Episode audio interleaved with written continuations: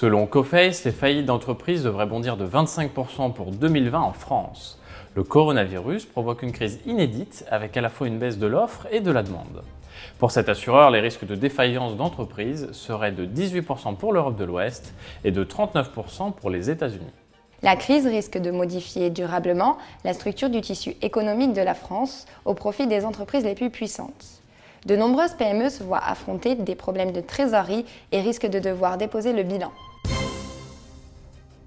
Le Covid-19 provoque une envolée du chômage dans le monde entier, avec l'Asie qui est de loin la zone la plus touchée. Les inscriptions explosent également aux États-Unis et le chômage partiel grimpe en Europe. En plus du transport aérien et du tourisme, les professions les plus touchées sont la vente de détail, le secteur manufacturier, les arts et la construction. L'agriculture est moins affectée et l'éducation relativement protégée. La Banque d'Angleterre va financer directement les dépenses du Royaume-Uni. Cela leur permettra de limiter le recours au marché obligataire pour financer les mesures extraordinaires de soutien à l'économie prise dans le contexte de la pandémie. Si le Royaume-Uni était resté dans l'UE, cela n'aurait pas été possible à cause de l'article 123 du TFUE. Face à l'incompétence de l'Union européenne, l'Italie se tourne à présent vers la mafia afin qu'elle distribue des produits alimentaires et contribue à l'accord de prêt gratuit aux plus démunis. Pour autant, l'Union européenne n'est pas du tout opposée aux États comprenant des mafias, puisqu'elle prépare en ce moment même l'intégration de l'Albanie.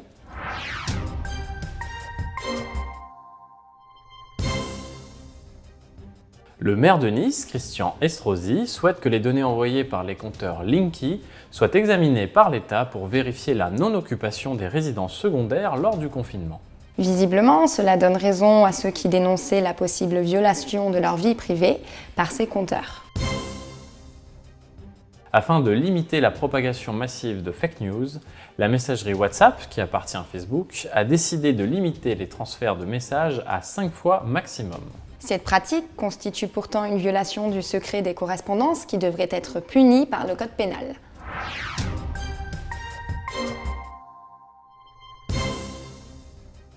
Alors que Sibeth Ndiaye nous explique qu'il faut attendre un consensus scientifique pour généraliser le port des masques, Emmanuel Macron et Agnès Buzyn n'hésitent pas à se pavaner de leur côté avec un masque de protection.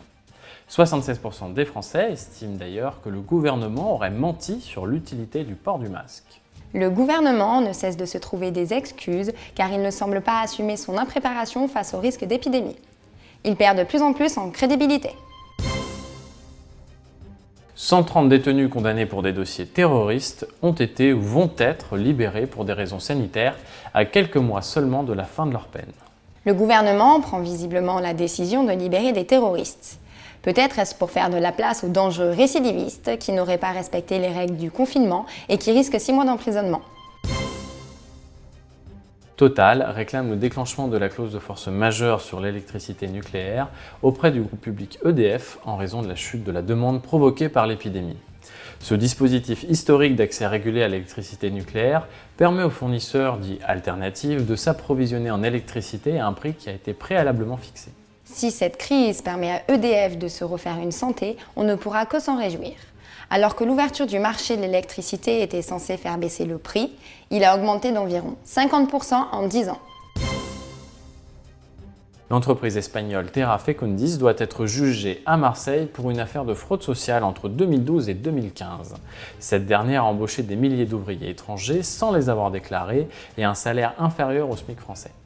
Le préjudice pour la sécurité sociale s'élèverait à environ 112 millions d'euros. C'est à se demander comment l'inspection du travail a-t-elle pu passer à côté? L'inspection du travail a aussi subi les effets de l'austérité imposée par Bruxelles et par nos contributions à l'Union européenne avec des suppressions de postes. Moins de moyens pour l'inspection du travail, c'est évidemment plus d'abus.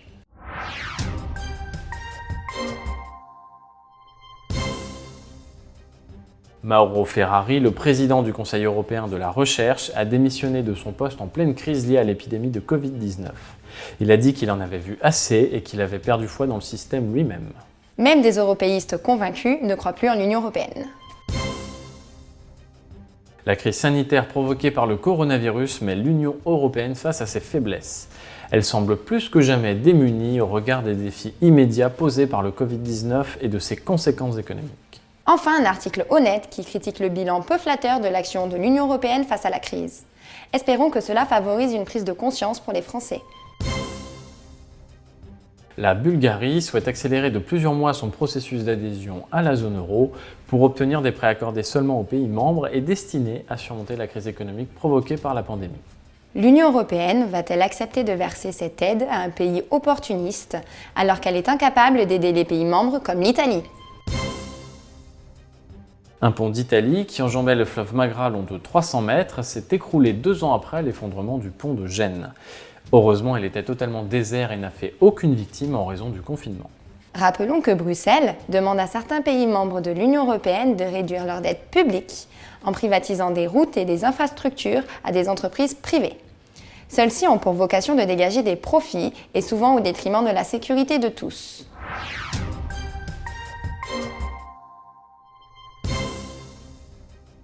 Cela fait plusieurs jours qu'un feu ravage une partie de la forêt qui fait partie de la zone d'exclusion qui entoure Tchernobyl. Des masses d'air venant de cette région ont d'ailleurs traversé une partie de l'est de la France mardi 7 et mercredi 8 avril. Selon l'IRSN, les niveaux d'activité attendus dans l'air en France sans césium 137 devraient être très faibles et sans conséquences sanitaires pour la population et l'environnement. Une analyse va être effectuée, les résultats seront disponibles sur le site du réseau national de mesure de la radioactivité. En Turquie, 5 masques par semaine sont distribués gratuitement à tous les citoyens âgés de 20 à 65 ans. La population de la sixième puissance mondiale en viendrait presque à jalouser le soin avec lequel la Turquie s'occupe de ses habitants. L'Arabie saoudite déclare un cessez-le-feu au Yémen. D'après eux, il s'agit simplement de freiner la propagation du coronavirus. Le virus n'est qu'un prétexte en réalité, car les Saoudiens et leurs alliés sont sur le point de perdre leur guerre. Pour respecter la demande de l'ONU, qui consiste à alléger les sanctions économiques internationales dans le cadre de la pandémie, Washington, qui a une telle sanction envers le Venezuela, n'acceptera de la lever que si le pays connaît une transition politique sans Nicolas Maduro. Eh bien, figurez-vous que l'Union européenne soutient désormais Washington dans ce plan d'ingérence. Ce suivisme ne surprendra que ceux qui ignorent que l'OTAN est le volet militaire de l'Union européenne. Les deux sont indissociables. La soumission géopolitique et économique vont de pair.